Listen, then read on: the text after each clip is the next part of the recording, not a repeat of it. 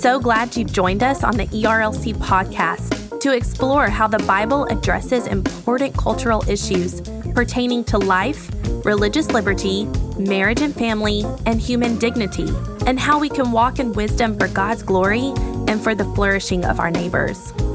If you're enjoying this podcast and find it helpful, please leave a review wherever you listen. This will help more people find and benefit from what we're learning together. We are grateful for the time you take to join us for these conversations.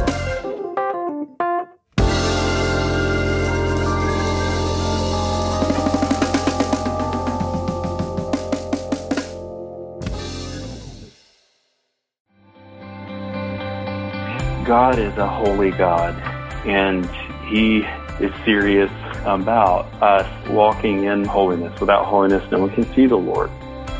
The Bible says, Woe to those who isolate themselves or who don't have anyone there to pick them up when they fall down. The gospel hope is that we believe in a God who is engaged with his son. I have had to come to terms with the fact that I live in a broken world and I live in a broken body.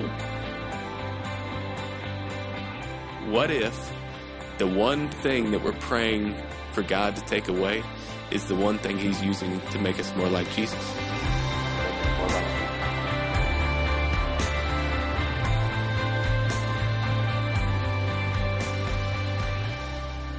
Welcome to the ERLC podcast. My name is Trillia Newbell, and you are listening to a series that we are doing called How to Handle. We have different topics that we see issues in the news, but these things affect real people. And so we wanted to think through um, topics and issues that affect people and bring in voices, experts if you want, pastors, counselors to help us think through these topics. And so today I'm really excited to have my good friend Craig Cooper. He is an associate pastor. He's bivocational. He is also a senior manager of recruiting for a firm. And so he counsels people weekly and we have brought him in. So thank you so much, Craig. Happy to be here. Thanks for having me, Trillia. I hope I can serve in some way. You will. I know you will. So we are going to be talking about something that I have seen over the course of the last 10 years uh, more frequently. And I, I think it's pr- probably because when I got married, um, you you get married and you everything seems kind of blissful and but then all of a sudden you see more and more marriages start to fall apart and specifically I've seen marriages lots of marriages affected by adultery we're going to talk about adultery and what it is that um, we're seeing, how the church can be equipped, how we can be thinking about this. And so this is a topic that I, I think we, we push against in the culture, we push against in articles, but we're not really talking about the reality of how it affects the families and how it affects the church. So I want to dive into that topic with you today. So I'm going to start by why is this something that would be important for you to even address? Well, uh, I think this this topic hits home for me both as a friend and as a pastor. Um, several years ago, I had a I had a good friend call me in a panic uh, after he had discovered some inappropriate or romantic text on his wife's cell phone. He was obviously uh, he he was very hurt. He was angry. He was distraught, mm-hmm. and he for help. And uh, I remember the phone call as if it was yesterday. I'm standing outside uh, in the street area, pacing back and forth, and remember telling him that it was a mercy from God that he discovered those texts, and that the Lord was at work, and that the Lord was intervening, you know, to bring this to light and that God is our refuge and He's our strength. He's an ever present. I remember, you know, even as I was just uh, very distraught with him, um, encouraging him, you know, to, to pour out his heart to God before confronting his wife because he hadn't talked to her yet. And I remember praying for him. And, uh, and then uh, he called me back within the hour and said that his wife had confessed to committing adultery. Um, as you can imagine, he was heartbroken. I invited them both over to my house. I'm thankful they both came. Uh, we sat on the back deck and we just wept together. Mm. And uh, that turned into months and months of of counseling and and by God's grace I'm happy to say that that she repented of her sin and uh, that her husband forgave her and that the, that couple is still married um, happily to this day um, so that that hit home as a friend uh, you know another situation involved a friend of mine from work um, he discovered that his wife had been unfaithful. Um, their relationship dissolved and um, and ended in in divorce, and and that hit home as I walked with him uh, on a daily basis at work, and and also as a pastor, uh, our pastoral team has walked closely with a wife who had been reconciled to her husband after he had committed adultery, and then years went by, and he committed adultery again, and walking with her through that time was one of the one of the greatest privileges uh, and heart wrenching things that God has entrusted to me in my years of pastoral ministry. So yes, Trillia, this this definitely hits close to home for me. Hmm. Yeah, unfortunately, I could do the same as you enlist dear friends who I've seen um, be affected by this terrible. I, I don't want to use the word epidemic, but it feels it felt in my heart, and as I read or as I experience it, it seems like such an epidemic, and so I just it is important to me too, which is why I'm really grateful to have you on. Why should the church consider this? Why is it something that needs to be talked about, thought through in the church? Mm-hmm. Well, it, I mean, even it's what you just mentioned. It's it's a sad reality that in a fallen world, uh, sooner or later, we may interact with individuals who've been betrayed and have been sinned against in, in grievous ways, and uh, we may all sometime, if we haven't already, been on the receiving end of a phone call with a friend whose spouse has committed adultery, and in those moments, we we want to be prepared to reflect the heart of God hmm. to that friend. Um, the Lord is close to the brokenhearted, and He saves those who are crushed in spirit. It says in Psalm 34, and, and I, I think there's a tendency to withdraw from friends who hmm. are grieving in this way uh, because we just don't know what to say, and that doesn't reflect the heart of God. The Lord is close He's he's close to the brokenhearted. He saves those who are crushed in spirit. So I think just being there to listen at times it just means it means so much, and we you know, Scripture encourages us to weep with those who weep. You know, sometimes just putting your arm around your friend and saying, "I am so sorry," right. and um, and, and crying with that friend is we need to be prepared for that. Um, and and God is a redeemer, he redeems our lives from the pit. He crowns us with love and compassion, and and we want to reflect the heart of of our gracious Redeemer in those moments where we kind of crawl into the pit with a friend and cry with them. Yeah. I would imagine that there would be a lot of shame associated with this. Um, mm-hmm. Shame for if someone who has committed adultery and they've repented um, and shame for the person who has been sinned against. And so, how would you address that? How would you encourage the church to care for someone who is struggling with shame or or if you were talking to that person how how might you encourage both people both the person who has repented they've mm-hmm. confessed their sin they've repented of their sin they've turned mm-hmm. and but they're filled with shame and also the person who's been sinned against who who may be embarrassed even and they are thinking i would imagine untrue thoughts i'm i wasn't enough et cetera et cetera so what oh, yeah. yeah how do how do we counsel and encourage someone who who's experiencing this and might specifically be dealing with shame mm. uh, it's yeah it is very hard because uh, so for the spouse who has been betrayed who has been sinned against who um, whose spouse has been unfaithful to them, there can be a litany of of uh, just accusations that begin hitting th- this individual. And uh, you know, like you said, I wasn't uh, was was was I not enough? Mm-hmm. He or she wasn't happy. I, I uh, what did I do wrong? And and there there can be times you know where you're turning that um, inward, and I think in those moments we just need the mercy of God um, to help us have our minds renewed um, mm-hmm. by by the Word, and you know not conform you know to the to the world. And there's nothing that a person can do to make his or her uh, spouse sin against him in that in that way.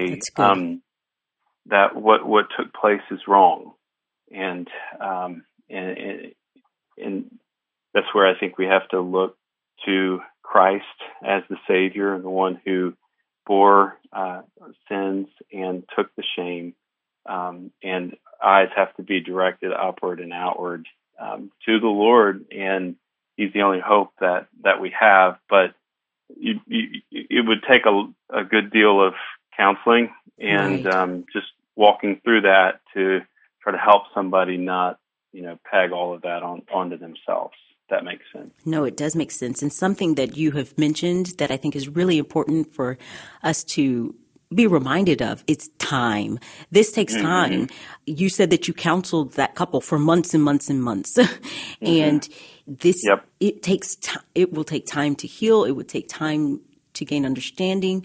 And so we have to be willing as people in the church to walk along our brothers and sisters who might be um, who have have sinned for the long haul and yep. be right. yeah be willing to to engage with them. And and you you also mentioned that sometimes people will pull away because they don't know what to say. Right. And i also wonder if if that could be a temptation for those who have committed adultery. They in their shame and guilt mm-hmm. they pull away or in their pride um, that they decide nope this is the way that i'm going and they fall deeper into it. Um, how can we equip the church for for dealing with with that. That's one question, um, which mm-hmm. maybe I should pause and let you answer. But I guess another question would be this involve it. It affects more than just the couple. There are mm-hmm. times when the married couple may have kids. This affects the kids. It also affects the church. I I've experienced small group leaders who, yeah, yeah and so so we this is this is a this is a adultery isn't something mm-hmm that is is is just you and another person, it really affects it. It's broad. It it it goes it goes deep and wide.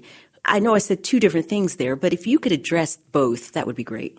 Yeah, absolutely. I, I think to the to your point of pulling away, uh, which is a temptation if you're experiencing shame, you know, if or or if you're the person who's been sinned against. I, I think of Proverbs 18 one in the council where it says, uh, whoever, I believe it says, whoever isolates himself seeks his own desire and he breaks out against all sound judgment. Hmm. Um, th- there is a, there's a tendency, there's a temptation to, uh, isolate yourself, to pull away, to try to, um, you know, I'm just going to figure this out on my own. Uh, almost, it, it, can be almost a sense of punishing myself, you know, for this, and and that is uh, the opposite of, of wisdom in those moments. Right. Um, to isolate ourselves is to really move into a selfish or self uh, an inward type of um, reality that breaks out against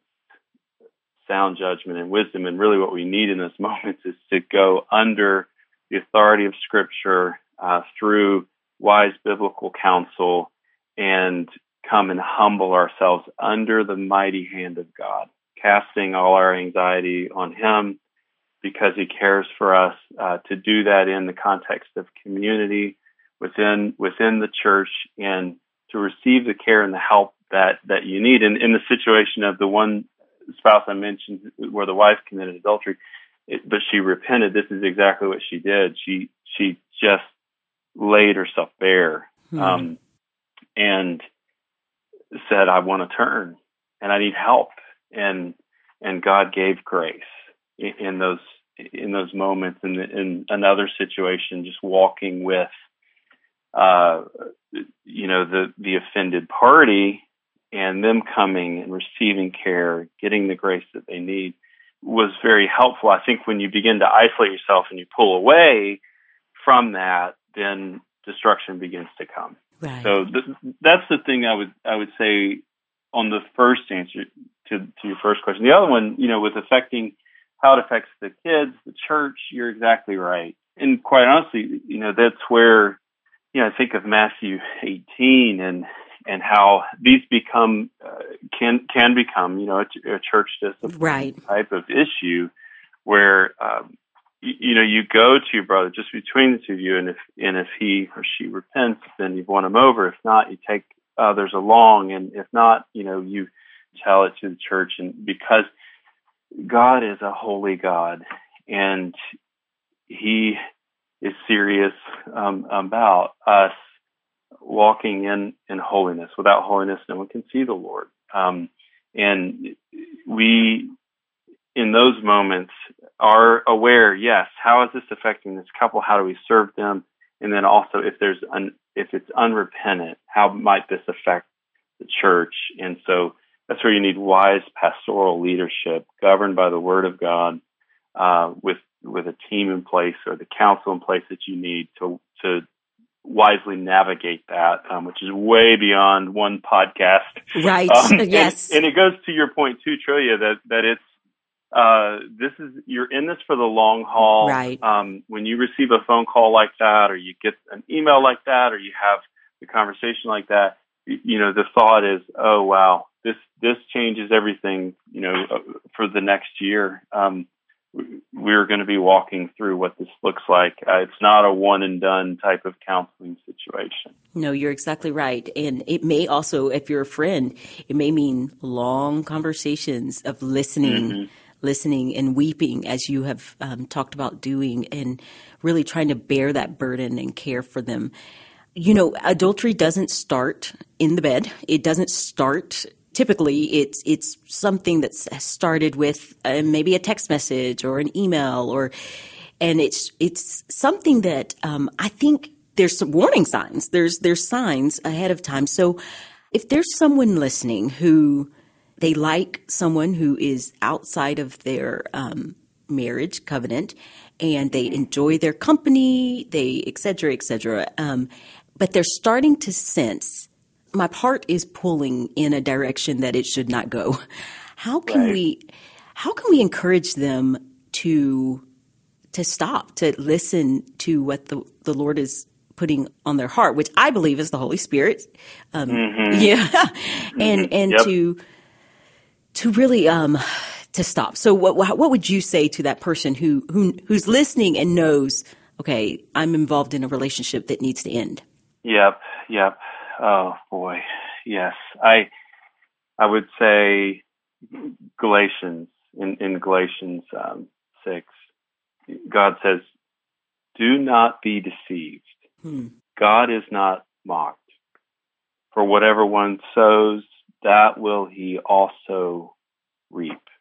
Um, it says that for the one who sows to his own flesh, uh, from the flesh will reap corruption, but the one who sows to the Spirit will from the Spirit reap eternal life. And I would counsel this individual: you need to fear the Lord. Mm. He he will not be mocked, and there's a deception that comes where you think, oh, th- I can just have this little flirtatious conversation or this little uh, inappropriate text chain, um, and and I can handle it. It's okay.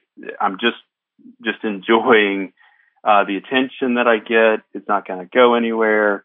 Um, you know, I, I'm not I'm not going to do this. Nobody wakes up in the morning. Right. thinking, I, I, I'm going to plan. Let me plan today to go commit adultery. Um, uh, um, maybe some do, but for sure. a God fearing individual, you you can be deceived where by, by the deceitfulness of sin, where you just begin to think a little here, a little there, no big deal. Um, but it, it, there's a path to it, and you're on the wrong path, and you need to stop right now, and you need to go and and uh, go to some trusted friends and say, uh, "This is embarrassing to admit, but I want you to know I'm attracted to an individual who's not my wife. I like talking to this person. I like interacting with this person, and you need to know that because I and I know that I, I'm capable of going in places that I shouldn't go. And that that's what I would encourage is to come to confess that, even even if it's just a temptation, just yes. to come and and say, hey, this individual is a temptation for me. And so if you see me lingering long talking to this person, um, that that's there's probably things going on in my heart um, that are not going to serve my marriage and not honor the Lord. Could you help me? Could you pray for me? That, that, that's how I, that's what I would encourage: the fear of the Lord and just uh, seeking accountability and coming and praying to the Lord. Ask. God to give you a passion and a love for your spouse. Um, begin thanking God for how He brought the two of you together. Begin praying and, and, and, and pointing out grace in this person's life. Uh, if they're a believer and, and just, um, you know, look at what's inside the fences of God's grace for you as opposed to what is out there. Um, because that, that's the, uh, that's the enemy's errand is to draw us to the forbidden uh, fruit. No, that's really good. So, something that you said that was helpful to remember that we're weak. And so we don't want to pretend or believe that we're stronger than we are. And when we can, when we think that we can fall, I think there's a protection there when we think, yep, yep this is, this is actually something I could do. Most of us yep. in our pride don't want to say, yeah, I'm capable of adultery. But I think if we say it, if we believe it, then we can protect against it. Um, another thing that I, I want to just point out and pull out from that is accountability. The importance yep. of being able to have someone to say, you know what? I haven't fallen into adultery, but man, I want to, or I'm tempted to to want to spend more time with this individual than my spouse. So I, I, mm-hmm. think that is so important and essential to guarding against this. And if we all could believe that we could fall, I think we'd protect against it more. So I really, yep. I, I want to, I just wanted to point those two things out. Um, there's so much more that could be said, and I, I, hope that people, this will be a good starting place for someone. Maybe they, maybe they have been convicted. Oh, by the grace of God, would you step out in faith to talk to someone? Um, mm-hmm. and I, I, want to draw people to the attention of the ERLC. We have um, loads of resources at erlc.com. If you want to uh, search that out, uh, he Craig mentioned church discipline and other things. You can look at our site to see what um, and how we might address some of these things and to add to your resources. Craig, thank you. Thank you for spending time with us, for your pastoral heart, for your care for others, and for your gospel centered um, discussion and, and, application to on this topic. It, I think people who are listening will receive grace, which is um, essentially needed on such a tough and hard topic. So thank you, Craig. Privileged to be with you. Thanks for asking. Yeah, definitely. Well, you have been listening to the ERLC podcast. We are doing a series called How to Handle. I'm Trillia Newbell. I'll be hosting this series. Stay tuned for the next few weeks as we continue. Thank you.